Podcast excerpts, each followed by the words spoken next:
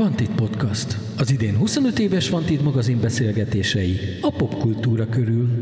Sziasztok! Ez itt a Vantit Podcast következő adása, amelynek témája Sean Connery. Vendégünk Varró Attila, a mikrofon innenső oldalán pedig Németh Róbert és Danny White. És Attilát először arra kérném, hogy mondjon magáról néhány szót, amivel a hallgatók képbe tudják helyezni magukat.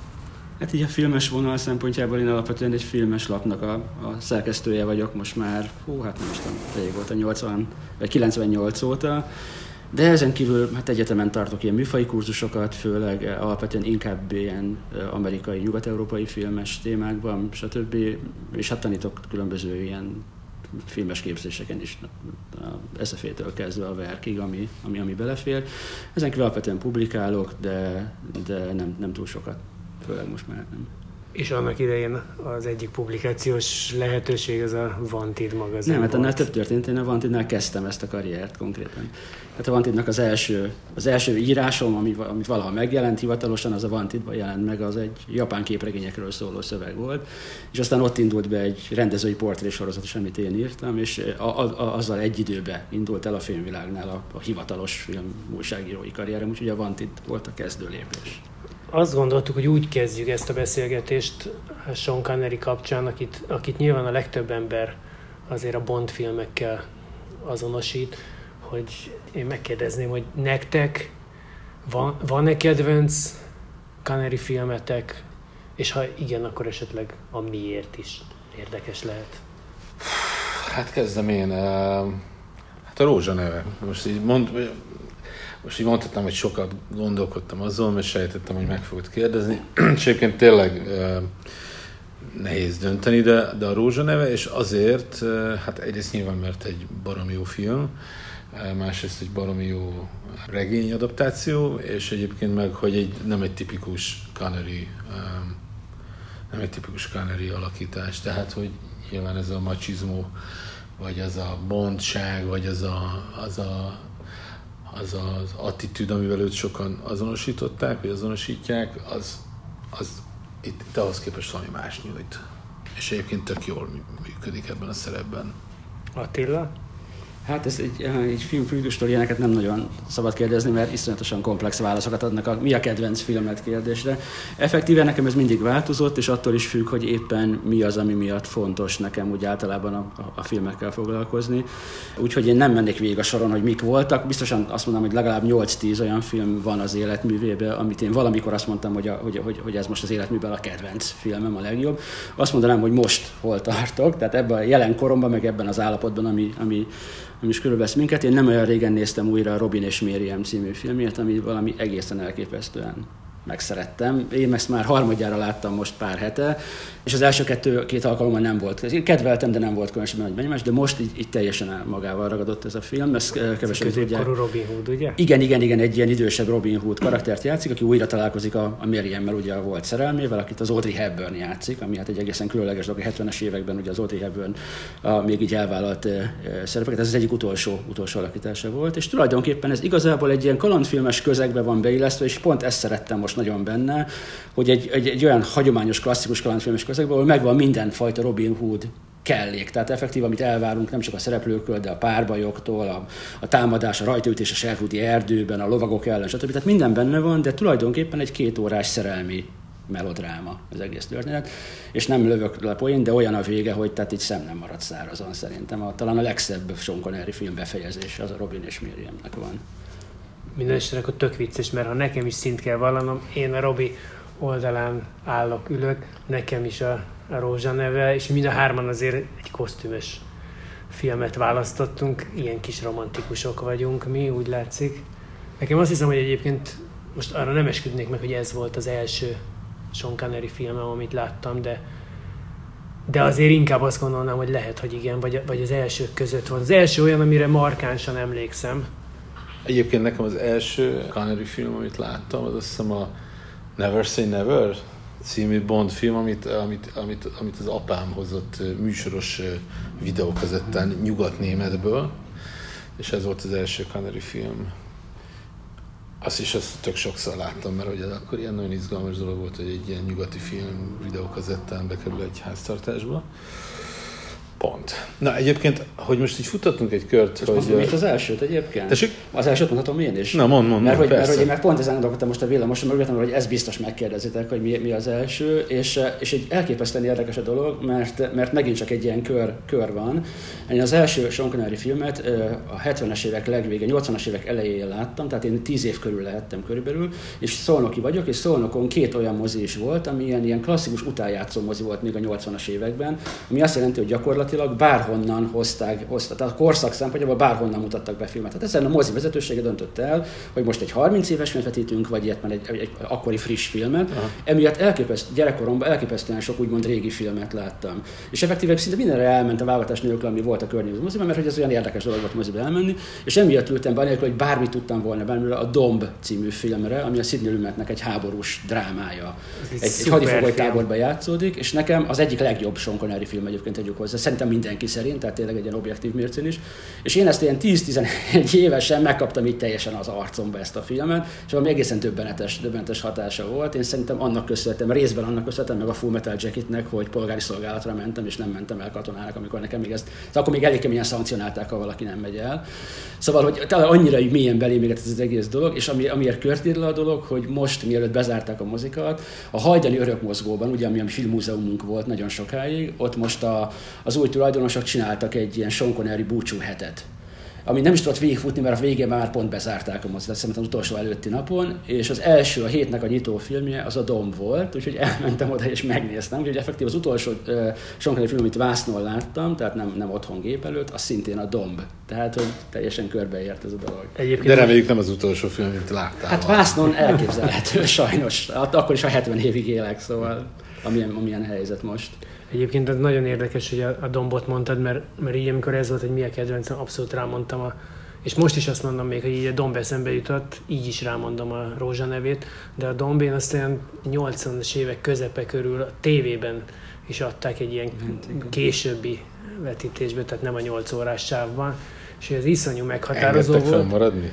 Bizony, hát én már nagy fiú voltam. És egy pár éve le tudtam vadászni valahonnan, és akkor újra meg tudtam nézni, de hogy, hogy ez tipikusan egy olyan film, amit a, én azt gondolom, hogy az ember tini korában szívesen megmutat a, a gyerekének, most mondjuk egy fiúgyereknek lehet, hogy inkább, mint egy lánygyereknek, de hogy a, ez az erkölcsi kiállás, tehát amikor ugye nem, nem te mondod meg neki, hogy kisfiam, így kell csinálni ezt a dolgot, hanem ott látja a példát, és arra emlékszem, hogy ez egy nagyon katartikus élmény volt nekem akkor, és ebből az maradt meg, hogy ez biztos egy ugyanilyen korban levő valakinek szívesen mutogatnám. Szerintem most, hogy így ezt a kört így megmutattuk, első film, legfontosabb film, mondtunk sok mindent, sokfajta Bond, Bond sokfajta Connery inkarnációról beszéltünk. Freud elszólás. Igen, hogy a Bond filmeket. Egyébként érdekes, hogy Bond filmeket annyira nem, nem skicceltük fel, de majd nyilván később. De hogy szerintem most beszéljünk arról, hogy hogy mennyire volt sokoldalú színész. Most ebből a kanyarból úgy tűnik, hogy azért, azért eléggé. Annál is inkább, mert a közhiedelem azért én azt továbbra is tartom, hogy alapvetően hát, a Bond, Bonddal nem elég, azonosítja. Vagy, vagy nem elég sok dimenziós. Igen, miközben... ...nak tartják. Igen, hát ez, ez érdekes ez a, ez a kérdés, ugye effektíve ez a nyugati, meg hollywoodi típusú sztárrendszer, ez, ez a klasszikus korszakában, tehát mondjuk még tényleg így a harmincas, negyvenes, ötvenes évektől indulva, alapvetően heterogén volt. Tehát ha megnézitek ezeket az igazi nagy, hagyományos, most maradjunk a férfiaknál, de nem mintha a nőknél más nézzük, csak a férfiak most azok jobban passzolnak a Sean Conneryhez, de hogy a, megnézitek ezeket a klasszikus nagy férfi sztárokat, a Humphrey Bogart, mit tudom én, a, a a Gregory Pecket, vagy a John Wayne, vagy nem tudom, azt látod, hogy a nagy részük az elképesztően sokféle közegben mozgott. Tehát műfajilag is, korba is, stb. Tehát, hogy nem volt annyira specializált. Tehát az, ami, az amit mi most egy, egy csomó nagy sztárnál evidens, hogy a Jason Statham-től kezdve, nem, nem tudod elképzelni, csak egyetlen egy bizonyos közegben, az régen nem működött. És volt egy ilyen baromi érdekes átmenet, és ez a középső generáció, amihez a Sean Connery is tartozik, azok alapvetően már egy ilyen, ilyen drámai jellegű karakterek voltak, és nagyon ritkán... még mellé neveket? Hát, mit tudom, ha csak, csak a briteknél maradunk, tehát hogy maradunk azban a közegben, bő volt, mondjuk a Richard Burton például, vagy az Albert Finney például, például, tehát így ez a, ez a korszak, ugye ők alapvetően drámai jellegű színészek voltak, és akkor voltak ilyen kicsapongásaik mindenféle ilyen műfajok felé, de nem, nem volt jellemző. Tehát, hogy azok ilyen, rossz szóval, de ugye ilyen, ilyen művész sztárok voltak. Hát így az maradt meg az emberben, hogy, hogy ami, ja igen, amikor, a, amikor az Olby darabban, a drámában eljátsza Richard Burton, ugye a fős. Tehát, hogy nem, nem az maradt meg benne, hogy ül egy lovon, és nem tudom, mint a John Wayne-nél, hogy rögtön láttál egy ilyen kalandfilmképet magad előtt. És a Sean Connery valamilyen módon ezt a kettőt iszonyatosan érdekesen ötvözte. Tehát az egyik lábával még ott volt ebbe a Humphrey Bogart világba, akire bármit ráhúztál, de tényleg bármit. Tehát így gondolkodik az ember, és azt mondja, hogy tehát itt Sean Connery az olyan elképesztő jelmezgazdagság, tehát hogy összegyűjtenénk, hogy miféle jelmezeket viselt ő ez alatt a nem tudom hány évtized alatt. Tehát így effektíve egy, egy lakás megtelne vele, és bár minden működött rajta. Tehát ez, ez egy nagyon ritka dolog. Hát, hogy mindent magára, vagy a maga képére formált minden. Igen, igen. Tehát most azt mondom, hogy játszott mit a Berber törzsfőnököt, meg játszott mit a Amundsen norvég sark, sarkutatót, meg, tehát így, meg az Indiana Jones apját, szóval hogy olyan egészen különböző dolog, és minden működött rajta. Tehát effektíve én azt mondanám, hogy az ő generáciából, meg az ő, az ő közegéből ő volt talán a legsokszínűbb, hát ilyen műfai sztár. De, de hogy egyébként ez, ez általában, bár erre már részben válaszoltál, vagy pont te vetetted föl, tehát hogy, hogy az előadó művészetben, akár színház vagy a mozi, megfigyelhető egy ilyen folyamat, hogy, hogy lettek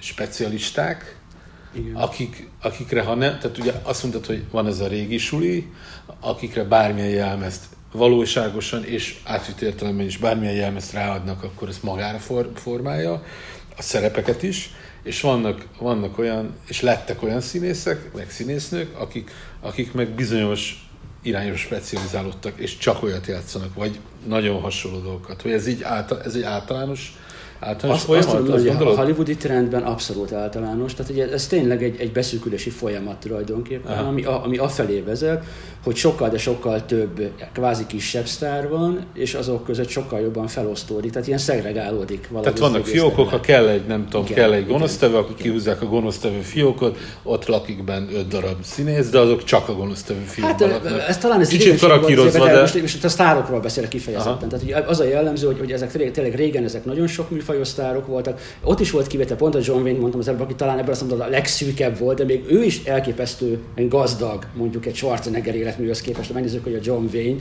aki maga korának a Schwarzenegger volt minden szempontból, hogy a John Wayne mennyi minden különböző dolgot remekül el tudott játszani, tehát nem csak, hogy eljátszott, mert hát a Schwarzenegger is benne volt az ikrekben, de hát könyörgöm, tehát hogy ki gondolja azt, hogy ez a film az tényleg bármilyen okból említésre méltó, csak elretentő példaként, de hogy a John Wayne tényleg ebben a szempontból még mindig egy szűkebb volt, de hogy ő hozzá képest csak, csak mindenki tágabb, tágabb közegbe tudott mozogni. Ja. És az, hogy, az, hogy egy, az, hogy egy, hogy egy akciófilmszínész, vagy, egy, vagy tényleg egy ilyen gangsterfilmsztár, vagy, vagy tényleg egy ilyen bűnöző, nem tudom, Humphrey Bogart, remek végjátéki színész is volt ugyanakkor, tehát, e, tehát ez ma, ma már annyira nem jellemző. Nyilván ma is van kivétel, tehát ma is tudunk olyan, olyan nagy szárt mondani, aki, aki nagyon jól mozog a műfajok között. Ki, ki, ki, de nem, ki említenél de nem a maiak közül, aki, aki tényleg nagyon sok színes. Már hogy, hogy hollywoodi sztárot? Tehát igen, mai, igen, mai, igen, igen. Hát nem is tudom. Aki tehát, kivételt képez a mai trendek alól. Aki, aki, hát, hát, hát igen, most nem ugye, csak mert mondtad, hogy van olyan. Igen, mert ugye ez ilyen udvariasági kört akartam futni felül. Biztos, biztos, biztos, hogy van.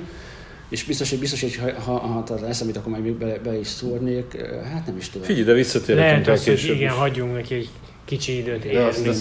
De majd akkor, akkor jelzem, úgyis, hogy beszélgetünk vagyunk, majd akkor jelzem, eszembe jut valaki. De az biztos, hogy itt, itt ezen kell gondolkodnom, az, a, Hollywood, a klasszikus Hollywoodnál meg az ellenkezőjén kell igen, gondolkodnom. Igen, igen, igen. Egyébként ez azért is érdekes, mert ugye azért Sean Connery előképzettsége, hát ha nem is a nulla volt, de azért húsz éves kora előtt gyakorlatilag nem került a, a színház közelébe.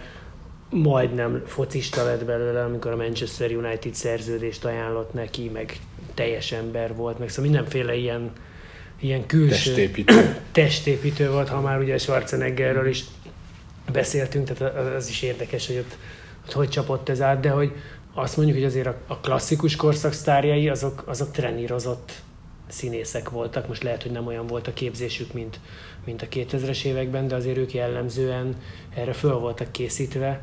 Connery meg kvázi felépítette magát, vagy...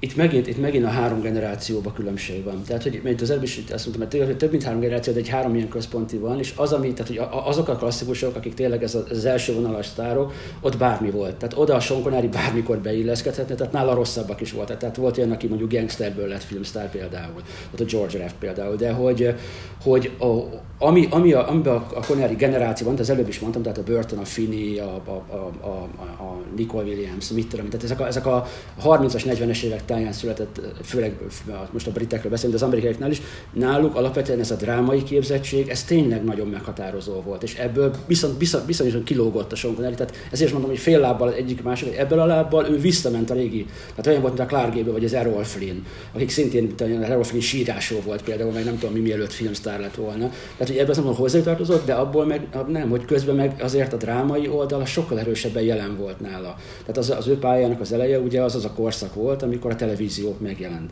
És ez egy egészen izgalmas korszak volt, a, a, hát a színészek szempontjából is, de minden szempontból, mert a televízió az ötvenes években egy olyan művészi színvonalat jelentett, amit azóta sem.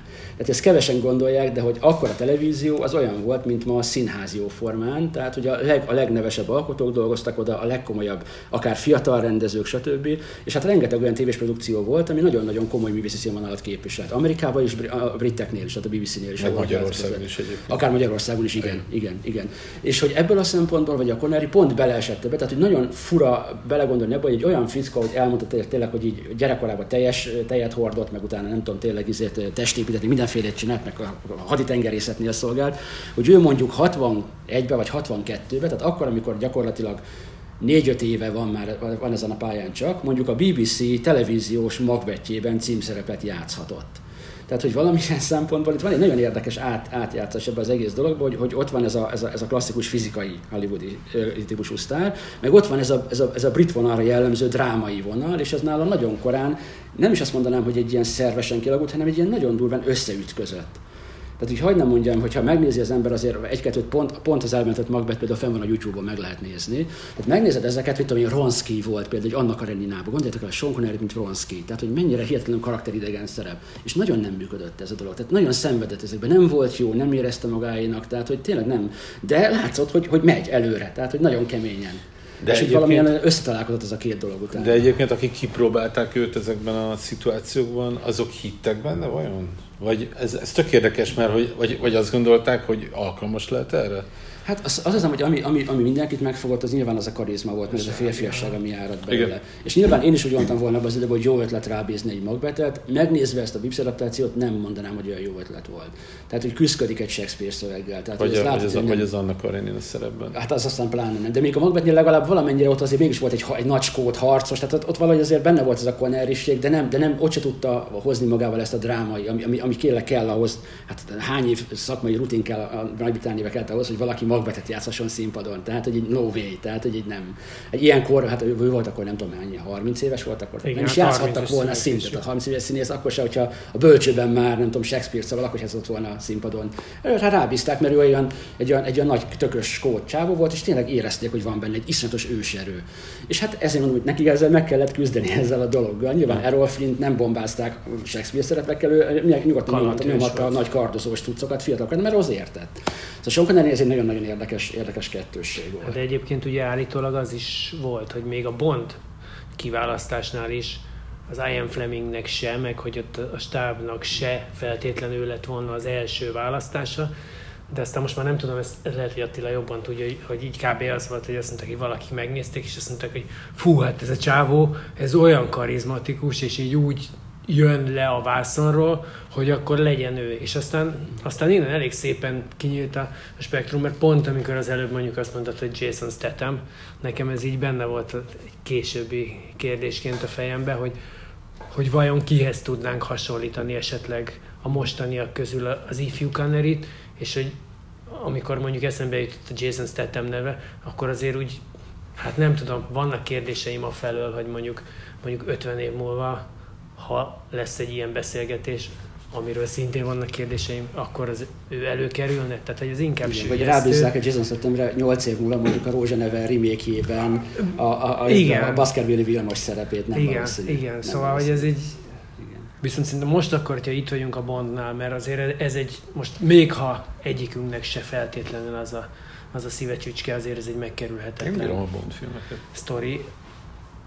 Én keveset, de azért ott, ott szóval sok mindent lehet mondani, de azért ez volt talán az első franchise teremtő filmeposz, vagy nem tudom, mit mondjak róla. Ezt te hogy látod, hogy, hogy mennyire fontos ezeknek a filmeknek a, a szerepe? Különösen esetleg annak fényében, hogy, hogy a Bondot ugye így emlegetjük, miközben amikor, amikor ez elindult a hatvanas évek elején, akkor, akkor nem, nem egy, nem kettő hasonló tematikájú, vagy, vagy hasonló szándékoltságú film volt. Olyannyira, hogy mondjuk a mondjuk az Angyalnak a, az első epizódját, ami ugye tévés film volt először Roger Moore-ra, azt egy nappal előbb mutatták be, mint a, mint a doktor No-t, az első Bond uh-huh. filmet. Mi tudott, mi tudott több lenni, mint a, ezek a párhuzamosan induló cuccok? Hát én nem tudom igazából, hogy a Simon Templáron kívül egyébként mennyire volt neki akkor. A moziba szinte biztos, hogy nem, televízióban talán azt nyilván nehezebb lekövetni, de hogy mennyire voltak kortársai, szerintem nagy, a, a nagy rész, tehát az egész hullám, ez, ez, ez utána indult el, tehát ezt a Bond indította el, tehát hogy utána biztos a hatvanas évek közepétől sok, sok, ilyen, sok ilyen próbálkozás volt a Dean Martinnak, meg nem is tudom, a James Coburn-nek, tehát megvoltak ezek a Matt Helm filmek, meg mit tudom én, de ezt valahogy a Bond kezdte el szerintem igazán, tehát hogy, hogy valahogy, valahogy ő ott nem becsatlakozott, hanem csinált egy trendet. Ah, és mi, mi volt a catch ezeknek a filmeknek? Szóval, mit tudom, mi, mi, mi, mi, azon kívül, hogy oké, okay, láttunk olyan filmeket, ahol a drága autókon száguldoznak, összetörik őket és szétlövik egymást, és vannak jó nők, meg jó pasik, és titokzatos történetek, de nem mindegyikből lesz Bond brand. Hát ez nehéz, nehéz megválaszolni, ugye erre nyilván, nyilván vannak különböző megközelítésű válaszok. Én alapvetően ilyen műfajelméleti szempontból néztem általában mindig is a filmeket, és ebből azt mondom, nagyon világosan látszik az, hogy most nem feltétlenül, ugye ez egy brit film, de akár az amerikai tömegfilmeket nézve is, hogy a hatvanas évek elején effektíve olyan film, ami, ami mai értelemben véve akciófilmnek nevezhető, az nem volt. Tehát a Bondok voltak az első olyan filmek, amik tényleg ilyen klasszikus értelemben vett akciófilmek lehetnek, amik egészen másképp működtek, mint a kalandfilmek. Tehát a, a klasszikus Hollywood az kalandfilmeket csinálta alapvetően. Ami nem csak azt jelenti, hogy, hogy, hogy nem helyezte annyira az akciókat modern környezetben, mert az akciófilm az főleg erről szól részben, hanem arról is, hogy nem nagyon merte az akciókra bízni a cselekményt. Ez egy nagyon fontos váltás volt a Bond filmeknél, és egyébként hozzá, hogy ennek, ez még csak nem is volt semmi köze az Ian Flemingnek, tehát a regények sem ilyenek. A regények is hagyományos klasszikus, tehát elolvasod, ezek ilyen klasszikus kémregények. Uh-huh. Azok, amiket filmeket csináltak belőlük, azok viszont már alapvetően akciófilmként működnek. Tehát ez ott, ott valahol az alkotókat, a producereket, a brokkolékat, nem tudom ki dicsért, hogy, hogy valamilyen módon csináltak egy ilyen nagyon kemény váltást ebbe az egészbe, és hát ez a közönséget elképesztően jól elkapta. Tehát nyilván itt most arról kéne ódákat zengni, hogy a, hogy a Sean Connery mennyire karizmatikus volt, meg ilyesmi, nyilván ennek is nagyon fontos szerepe lett, de én úgy látom, hogy itt a Bond filmnek a sikere az abban, az abban áll, hogy leplezetlenül azt mondta a nézőnek, hogy te itt most tulajdonképpen ebbe a két órába kapsz hat darab akciójelentet, amit összekötünk valami kamucuccal, de az annyira nem érdekes. Ugye az, hogy most éppen miért folyik a küzdelem, hogy most valaki mi akarja rádióaktív bombával fertőzni Fort Knox aranykészletet, ki nem szarja le, de tényleg. Tehát, hogy nem, ez arról szól, hogy, hogy, hogy, hogy, hogy, hogy indulnak a, indul a film egy akcióval, aztán tíz perc duma, megint akció, húsz perc duma, megint akció, és ezt a modell. Tehát ezt valamilyen módon régen nem csinálták ennyire, hogy ugyan pofátlanul. Tehát sokkal jobban megpróbáltak akár egy klasszikus, tényleg egy, egy kartozós error film filmet, mert szinte egy csomót kartoztak, de megpróbálták azt alapvetően jobban beilleszteni a közegbe, megindokolni azt, hogy miért történik egy ilyen, és emiatt mennyiségileg is lecsökkent. Tehát percben az akciók száma a teljes filmben.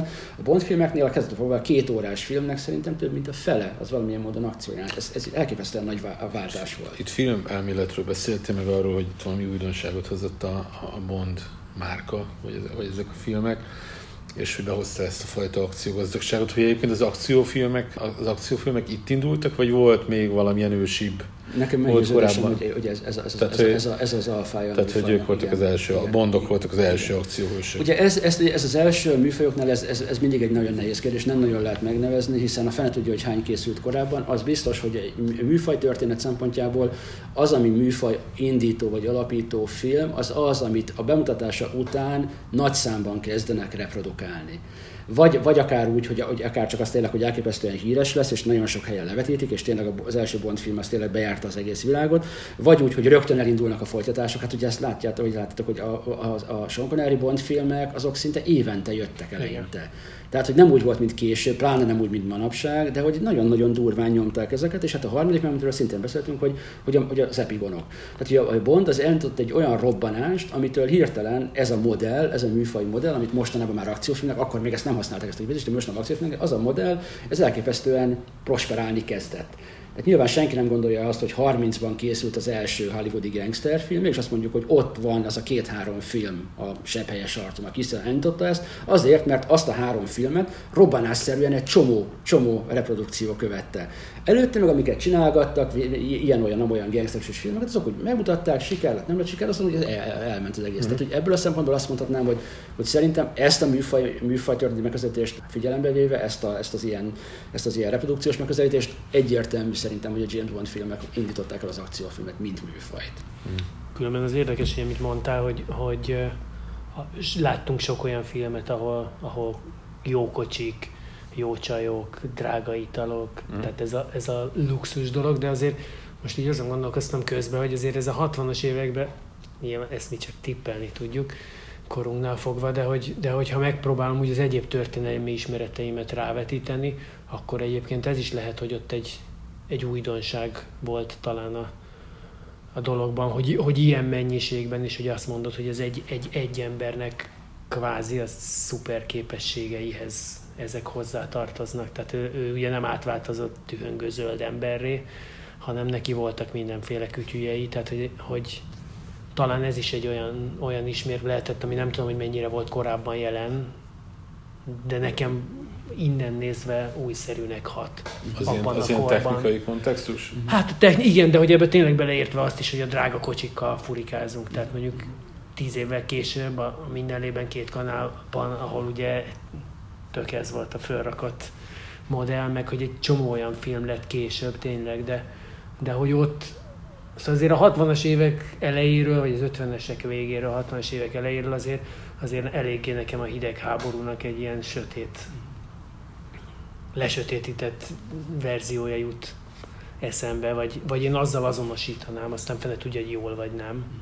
Hát a harmincas években azért alapvetően voltak, voltak már törekvések arra, hogy ezt a fajta technikai definiáltságot hozzáadják az akció, az a saját kalandhőseik, az inkább azt mondom, hogy kalandhősökhöz, tehát mit tudom én, a Dick Tracy mozisorozat, vagy mondjuk a korai Batman mozisorozatok, szóval ott mindenütt megvoltak már ezek a gizmok, ezek a gadgetek, ezek a kis technikai kütyük. Csak azért azok ott, ott egy olyan személyhez kapcsolódtak akkor, ha jól értem, aki, akire azt mondtuk, hogy egyébként most természetfeletti képességekkel rendelkezik, nem, vagy nem, valami. Nem, se nem? A Dick Tracyre, se a Batmanre ez nem igaz. Tehát, ha bőbe belegondolsz, akkor a Bruce Wayne tulajdonképpen egy James Bond figura, aki smoking helyett denevér ruhát visel. Tehát, hogy ott van ugyanezek a, a luxus, a, a, a milliómos közegben mozog, tehát stb. Tehát, hogy effektíve tényleg hol smokingban van, hol bűnüldöző ruhában, csak hát nála ez a ruha egy kicsit bizarrabb. De hogy valamilyen módon ez a fajta modell, ez főleg annak köszönhető alapvetően, hogy ugye, ugye a, a, a, a A gyerekképregények azok nagyon erősen nyomták ezt a fajta képet, és hát ugye a, a, a, az amerikai filmben ebben a tájban, tehát harmincas évek végén, negyvenes évek elején kezdték el először ezeket a képregényeket adaptálni.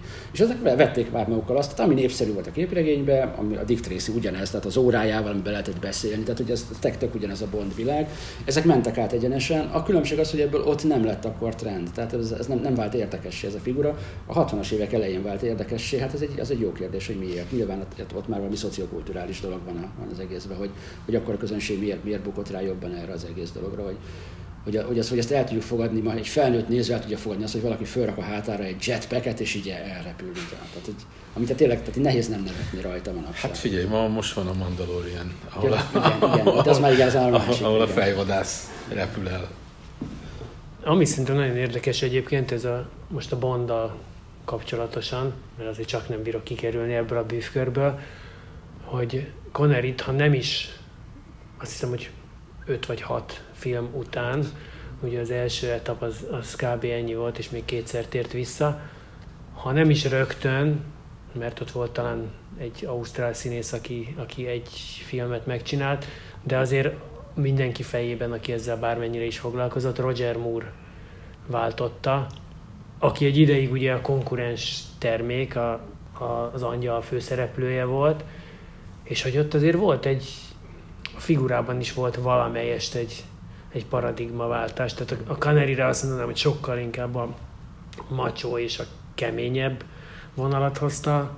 Roger Moore meg, meg a kicsit az angol gentleman-es, humorosabb, miközben nyilván ugyanúgy megvoltak ugyanazok az attribútumok, hogy ez tök érdekes, hogy, hogy így váltottak, és hogy aztán én, én amennyire követtem a, a James Bond tematikát, többé-kevésbé erre a két karakterre próbálták aztán utána ráhúzni a, a szereplőket, és mint mondjuk a Daniel Craig inkább a, a Canary vonal, a Pierce Brosnan meg nyilván inkább a Roger Moore vonal.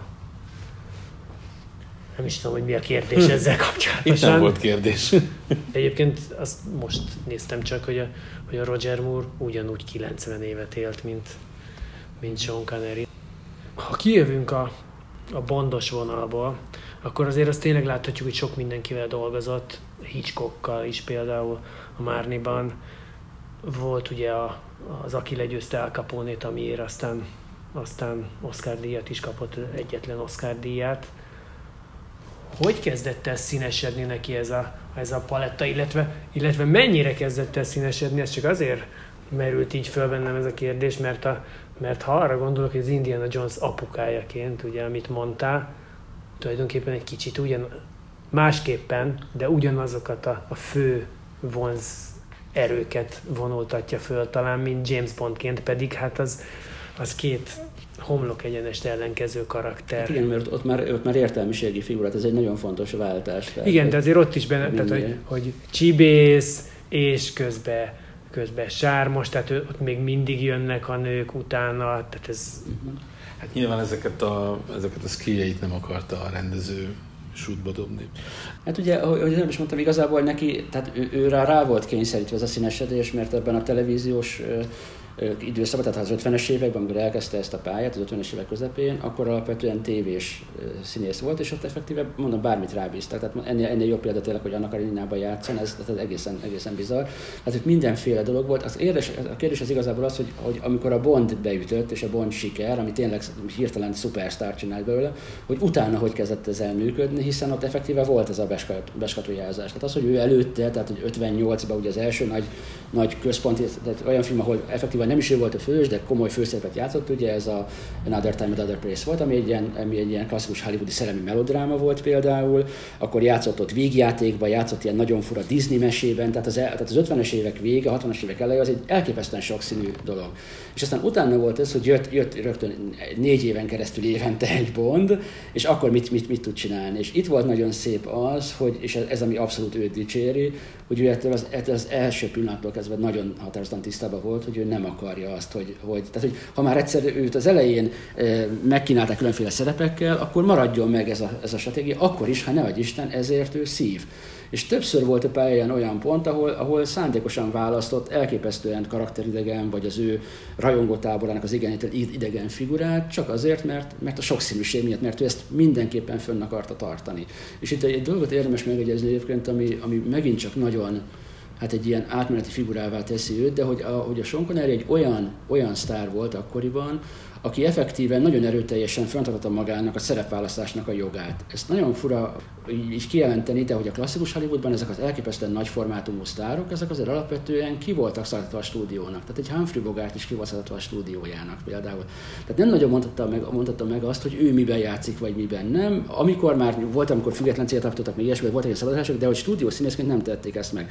A Sean Conneryről szerintem az egyik legjobb, legárulkodóbb anekdóta az, az pont a Márnihoz kötődik, ami az volt, ugye, ez egy hatvannégyes film, tehát akkor ő már benne van a Bond, a Bond világban, és megkapta ezt a, ezt, a, ezt a lehetőséget, a Hitchcock rágondolt, ami hát azt kell, hogy mondjam, a hatvanas évek elején egy Alfred Hitchcock fölkérés egy színésznek a világ bármely pontján tulajdonképpen a Szent Grállal volt egyenlő. Tehát, hogy, hogy az ő, ő akkor ugye az volt a Pszichó meg a Madarak, tehát amikor a tényleg a pályának a leg, leges legtetején volt, és tényleg az, ő volt az egyik isten ebben a világban.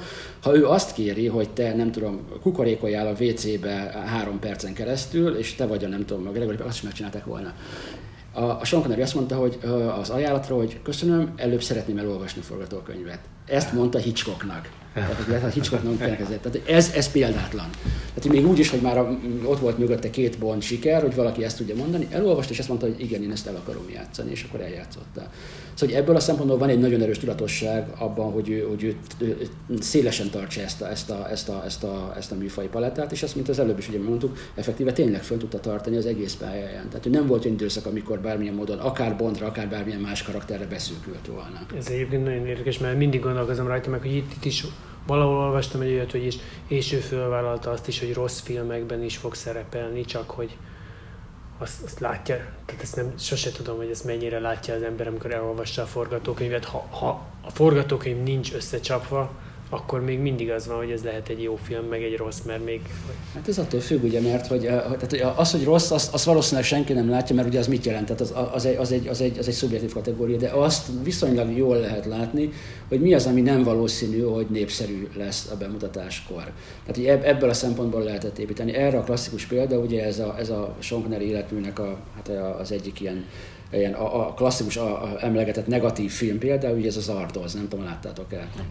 Tehát az egy nagyon-nagyon tanulságos példa, erre hetvenes évek elején készült, hetvenháromban, ez egy ilyen disztópikus science fiction történet, huszonharmadik században vagyunk, és tényleg ott a, a, ezt a filmet szokták elővenni arra, hogy Jézus Mária, hogy ezt a Sean Connery hogy, hogy, hogy, hogy elvállalta meg, tehát egy őrületes nagy bukás volt, tehát a mai napig, tehát így, ha, ha, ha, ha az ember azt mondja, hogy klasszikus lila művészfilm, ami közben meg Hollywoodban készült, és műfai, mert ez egy science fiction story, na erre a Zardoz. Ennek mi, mi is a magyar címe? Ez a címe, hogy Zardoz, ez egy név konkrétan. Ez, ez nálunk... De várj, nem ez volt az egyetlen szkifilmben játszott, ugye? Nem, rengeteg szkifilmben játszott, rengeteg szkifilmben játszott. Az Zardoz az nálunk csak vé há esen jött ki, annak ugye az Intervideónál, és lehet, hogy tévében volt olyan, ezt már nem tudom, fent ugye már annyi tévécsatorna van, de amennyire én tudom, moziba ezt nem mutatták be soha. És, és, és bocsánat, ezt a John Borman rendezte, ugye egy szintén brit származású, akkor Hollywoodban dolgozó rendező, aki az egyik leghíresebb ilyen új generációs művészfilm rendező volt Hollywoodban a, a hatvanas, hetvenes évben. Tehát tényleg ő egy ilyen nagyon, most kázi egy ilyen Tarbéla volt abban a közegben szinte, tehát annyira szokatlan fura dolgai voltak. Van, ami működött nagyon jól, a Point Blank például, és van, ami elképesztő nagy bukás volt, ez volt a Zardoz. És mégis, ha az ember megnézi ezt a Zardozt, én már háromszor láttam, és a hideg tényleg kiveri a hátamat, és még azt mondja, ez még mindig egy baromi jó film. Hát attól még, hogy én nem tudok vele mit kezdeni, olyan, olyan izgalmas ez az egész vízió, meg olyan szokatlan az egész történet, hogy azt mondom, hogy én ezt papíron olvasom, azt mondom, hogy figyelj, ez a film tuti bukta lesz, mert a közönség kurvára nem fog egy szót se érteni belőle, meg ezt tényleg ladog, de basszus, ez egy jó cucc. Tehát, hogy én ebből azt mondom, teljesen egyetértek a, a korábbi döntésről, hogy ő belement ebbe, és miközben hát a mai napig, vagy hát a haláláig azzal ugratták az, azokkal a jelmezekkel, amit viselni kellett abban a filmben, hát tényleg mint egy ilyen fura szadomazó rémálom lenne valami német filmben az ötvenes években, tehát egy egészen bizarr az a film minden szempontból. Tényleg egy ilyen, egy ilyen trip mellé nagyon ajánlom mindenkinek, hogy ezt nézze meg. Mert egy, egy, kedves hallgatóink, amennyiben, amennyiben el es dét fogyasztanak, nézzük ezt a filmet. Hát, hogy itt egy, egy barackpálinka trip mellé. Egyébként sokat kap ott a, a bossz, hát ő is, meg mindenki szerintem a Bosszúállókért is. Igen, amit igen, igen. Én mondjuk, én személy szerint imádom azt a filmet, szerintem egy roppant szórakoztató darab. Arra emlékszem, hogy a moziban, amikor megnéztem, ezt valami plázában vetítették vala, gondolom így azt gondolták ott a címe alapján, vagy nem tudom miért gondolták azt, hogy ezt plázába kell forgalmazni. Körülbelül tizenketten ülhettünk a teremben, mm. és, és emlékszem, hogy a mackós kinézetű fiú, aki valószínűleg a slusszkulcsot is pörgette az ujján a barátnőjével, ugye a harmincadik perc körül nagyon-nagyon duzzogva vonultak ki, hogy ezt ki a fasz találta ki, hogy ezt itt izé. Én azt nagyon szerettem, de ezzel együtt az egy kritikailag az is egy kritikailag is, meg talán a, a közönségnél is egy, egy erős bukó volt. Igen. Hát azt mondjuk ő is megbánta. Tehát ez nagyon kevés olyan film, mert azt mondja utólag, hogy ezt nem kellett volna, ez, ez közé tartozik, de mondjuk szerintem még jobb példa az utolsó film, a Szövetség, ami tényleg szintén, hát a közönség talán valamennyire jobban szeretné, ebben nem vagyok biztos, nem tudom, de azt tudom, hogy a kritika az nagyon ledorongolta azt a filmet is, meg minden, de én azt mondanám, hogy hogy úgy, úgy, úgy kimenni a képből, tehát hogy az utolsó filmben eljátszani egy Alan Quatermain figurát, egy olyan típus Alan Quatermain figurát, amit, a, amit ahogy ezt ugye a, a, az Ellen Moore a képregényben annak idején megírta, az egy gyönyörű kilépő. Tehát, hogy én ezt nagyon-nagyon-nagyon-nagyon, hát hogy mondjam, jó, nyilván jobb lett volna egy lír királlyal elbúcsúzni mondjuk a filmmezéstől, de, de a Sean Connerynek, de én azt mondom, hogy szerintem az Ellen Quatermainnél sokkal rosszabbat is választhatott volna, tehát hogy én még ott is érzem azt, hogy, hogy ott van egyfajta igazolása annak a döntésnek, hogy ő rá, ráborintotta arra a filmre. Hát és egyébként ezt ő választotta is, tehát hogy... hogy... nem az volt, hogy utána már nem kapott több szerepet, vagy, igen, vagy nem kínálták igen, meg akár még nagy pénzes szerepekkel is, hanem ő azt mondta, hogy hogy ennyi volt, srácok. Igen, igen. A macsizmó. Mert ugye ezt érintettük egy kicsit, és ami, ami a, a filmben, meg a, a vásznon jól jött ki, azért ő nagyon, nagyon sokáig komoly támadások keresztüzébe volt, mert azt hiszem, hogy hatvanötben talán a, a Playboyban azt mondta, hogy hát egy, egy nőt is meg lehet ütni, hát persze nem, nem ököllel, de hát ha, ha kiérdemli, akkor, akkor ez, a, ez a mód. Hogy az életbe ezt nem fogadták el tőle, a, a filmvásznon meg gyakorlatilag ugyanez a típusú mentalitás egy, egy ünnepelt dolog lehetett. Igen, hát ugye ez, ez, ez a manapság kifejezés, divatos kifejezés, ez a toxikusság, tehát ugye az, hogy ez a macsizmó, ez mennyire volt toxikus, mennyire számít toxikusnak, azért ez egy nagyon érdekes kérdés, mert hogy én mindig nagyon ellene voltam annak, amikor a magánéleti dolgokat belekeverik egy művész, egy életműbe, tehát ugye ezt, ezt tényleg szerintem két teljesen különböző dolog, most ez a Polanszkinál meg egy csomó-csomó embernél ezt elő lehet venni. Hát a is. De itt, itt, itt bólogatok sűrűn. Igen, de itt azért ez egy nagyon érdekes kérdés, hogy vajon magából a, a, a Connery-nek a pályájából mennyire árad a macsizmónak ez a toxikussága. Szóval ebből a szempontból azért ez egy érdekes, érdekes dolog lenne. Az, hogy most ő miket nyilatkozik, miket nem, miket von vissza, stb. Meg hogy egyáltalán milyen ember ő, vagy hogy milyen patkány, vagy nem tudom mi, az, az egy teljesen más kérdés, úgy gondolom, amikor... Valószínűleg, valószínűleg nem egyszínű, tehát valószínűleg nem, nem egydimenziós, valószínűleg... Igen, nyilván azt, azt, azt lehet tudni, hogy az első feleségét is nagyon durván bántalmazta, ugye erről nem csak, nem csak a nő számolt be, de ismerősök is, stb. Tehát ugye azért, azért itt valamilyen módon volt, mozgott a háttérben, igen, valamilyen, igen, ami igen, egyértelműen, igen. egyértelműen negatív. Tehát ugye ez tényleg ez egy ilyen, ilyen játék. Az, azt mondom, sokkal érdekesebb, és nem csak a Bondra gondolok egyébként, mert ugye most végül gondoljátok a, a Sean Connery Bond filmeket, én azt mondom, hogy szerintem a doktornő kivételével mindegyikbe ver nőt. És ugye, ugye nyilván vannak ebben különböző szituációk, hogy nyilván valamikor azért verni, mert a nő meg akarja ölni. Tehát, hogy mit tudom én, az a két bérgyilkos csaj például az izébe, a, a Diamonds Forever-be, az, az, az tényleg egy elképesztő, a Diamonds Are Forever-be. Ott nyilván, nyilván valamit csinálni kell, mert az a két nő, az, az lerúgja a fejedet. De hogy, de, hogy, de hogy nem, hanem hogy tényleg minden egyes filmben, mondom a Doktor No-ban talán nem, de hogy van egy olyan, hogy, hogy tényleg amikor szóra akarok bírni valakit, akkor, akkor letépem a ruháját, vagy pofonvágon, vagy nem tudom, neki nyomom a falnak, vagy bármi. Tehát, hogy ez, ez nála egy ilyen tökre benne volt ebbe a Bond figurába, amit nem hiszem, hogy most így, ezt, ezt persze nem, nem merem így kijelenteni, de nem hiszem, hogy akár a Roger Moore, akár a Pierce Brosnan bármikor megtette volna, de lehet, hogy igen, nem tudom, de én nem hiszem egyébként. Részben azért ugye, amit így nem tudom hány perc ezelőtt emlegettünk, hogy ők azért más karakterek is voltak, tehát a, igen, a, igen, de jó, a, a, a, a Bondságnak egy más arculatát hozták be. Se hinném ezt el. De, de az, hogy, az, hogy mondjuk, mondjuk, mondjuk melyik az a Thunderboltban, például, hogy amikor, amikor egy, egy, egy rátámadó bérgyilkosnak a golyóját azt úgy védi, hogy, hogy maga elé rántja a nőt, és a nőt lövi le helyette a bérgyilkos. Jó, az egy gonosz nő, tehát egy negatív hős, tehát nem, egy, nem csak egy arra járó lány, de hogy akkor is. Tehát mondjuk bele abba, hogy azért ez a fajta Bond-kép, ez egy kicsit túllép már azon, ami, ami a, na keménykező vagyok, na azért egy nőt is meg lehet, hogy nyitott ennyi rá, stb. Dolog, hogy valamilyen módon kommunikált egy, egy dolgot, de nem, nem is ez az érdekes, azt mondanám, hanem az, hogy a Bondon kívül ez hogy jön elő. Tehát ugye az összes többi ebben a nagyon sok színű világban hogy jön elő, és azt kell, hogy mondjam, hogy a, amennyire én végig tudom gondolni az életművet, nem hiszem, hogy, hogy abban a, az ő generációjában lett volna férfi sztár, akihez több nőverés kötődik filmekben, mint hozzá. Úgyhogy valamilyen módon nála ez, ez benne volt az image-be, ami, ami már egy sokkal érdekesebb dolog. Ugye erre, erre a legeslegszebb példa az, hogy, a, hogy az előbb emlegetett nagy kedvencem, a Robin és Miriam, hát ugye, ha van olyan, akármikor Hollywood történetben van egy olyan színésznő, akit senki nem ütne meg a világon, semmilyen helyzetben, az az Audrey Hepburn, nem?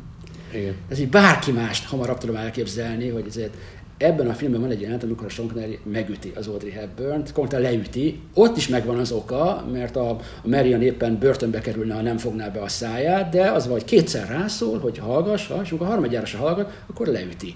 De így mozdul, így visszakészből az éve, és elájul az Audrey Hepburn figurája a Marion. Tehát az, hogy, hogy valakinek a, valaki a filmtörténetben megütötte az Audrey Hepburnt, de szerintem már önmagában jelzi az egész szituációt, vagy azt, hogy a Márniban a Hitchcock miért rá gondolt, hát ugye aki látta Márnit, az a, a, szerintem az a jelent, ami, ami abszolút beleég a fejébe, az tényleg az a náci szaka jelenet, amikor, amikor a, a, a, a kórosan, tehát a rettegésig frigid főhős nőt a Sean Connery kvázi megerőszakolja a náci szakáján konkrétan. konkrétan. Tehát tényleg az egy, az egy ilyen Hitchcock életműben az egyik legerősebb jelenet tulajdonképpen. Na, ott sincs konkrétan fizikai erőszak, érdemes ezt a részt is megnézni egyébként, de hogy az is egy olyan dolog, amit nagyon nehéz elképzelni, vagy elfogadni bármilyen más korabeli sztártól, még egy Richard Burtontől sem, aki szintén egy elég, elég kemény figura volt azért az image szempontjából is. Hát, hogy valahogy a Sean Connery-ben én azt mondanám, hogy van az image-ben van egy ilyen káros, káros toxikus vonás, ami, ami, ami túllép azon, mint sem ezek, a, ezek az egyszerű klasszikus közhelyek, ezekkel a MeToo korszakbeli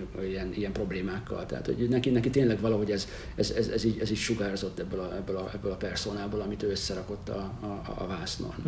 Most én visszajönnék arra a kérdésre, hogy, hogy mert szerintem nagyjából sok mindent érintve körbejártuk a vizsgált alany életét.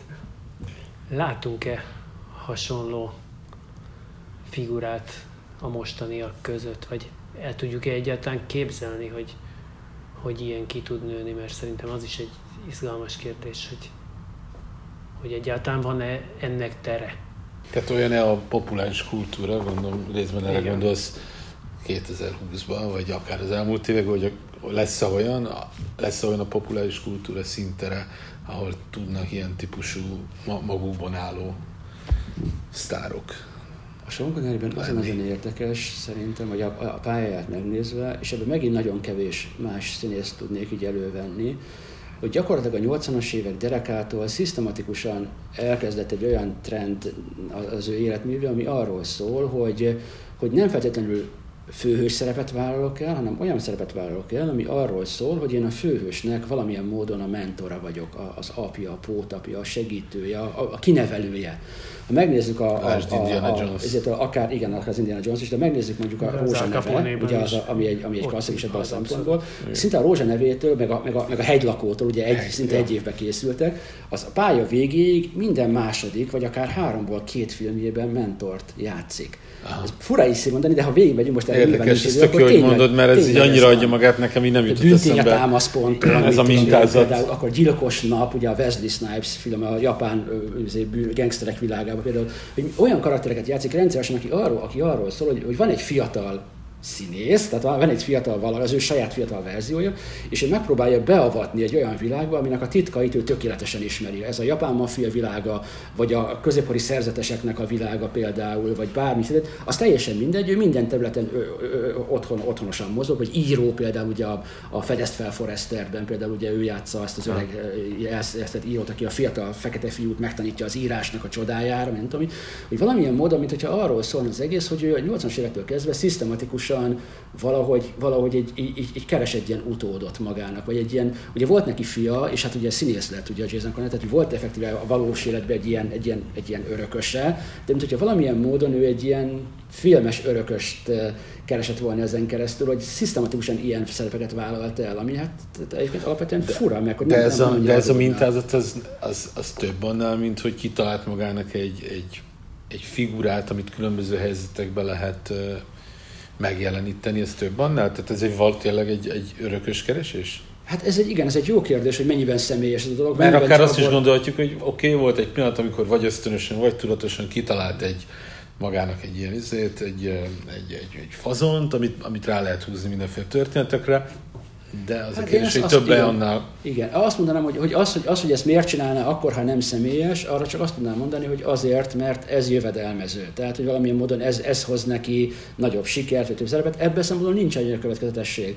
Tehát, amit tudom én, Rastafari október, az nagy siker volt, ott nem ilyen karaktert játszott igen. Például. Tehát, hogy azért nyilvánvalóan neki nem, az, tehát nem, nem, nem azzal szembesült, és hát pláne, pláne az elején nem, amikor ezt elkezdte nyolcvanas években, hogy, hogy, hogy effektíve nekem ez hozza mindig a pénzt. Tehát azért gondolom azt, hogy ő inkább ebből a szempontból de valamilyen módon úgy gondolkodott, hogy, hogy mi az, amit én, amit én jobban magamra tudok vállalni. Ah. És baromi érdekes egyébként, mert még az is, az, is, az is érdekes, hogy a korba is stimmel az egész, mert az első ilyen karakter az egész pályán az az Időbanditák volt a nyolcvanegyben, a Terry Gilliam film, uh-huh. ahol egy kisfiúnak, aki be kell belecsöppen ebbe az ógörög világba, ott Agamemnont játsza, ne, neki lesz így a pótapja tulajdonképpen, aki ott, ott segíti, meg nem tudom mi, és aztán jön a Rózsaneve ezzel a kamaszfiúval, és utána jönnek a fiatal férfi. Tehát mint hogyha nyolcvanegy, nyolcvanöt, nyolcvan, tehát mint hogyha még a korba is figyelt volna, hogy, igen, hogy van egy ilyen öregedés, ahogy én kinevelem ezt a fajta generációt magamban. Tehát én ezért gondolom, hogy ebben van valami mélységes vágy, vagy valami, ami ja. arról szólt volna, hogy, hogy valami továbbadjak magamból művészileg, tehát hogy nem genetikailag, hanem ebbe az egész körbe.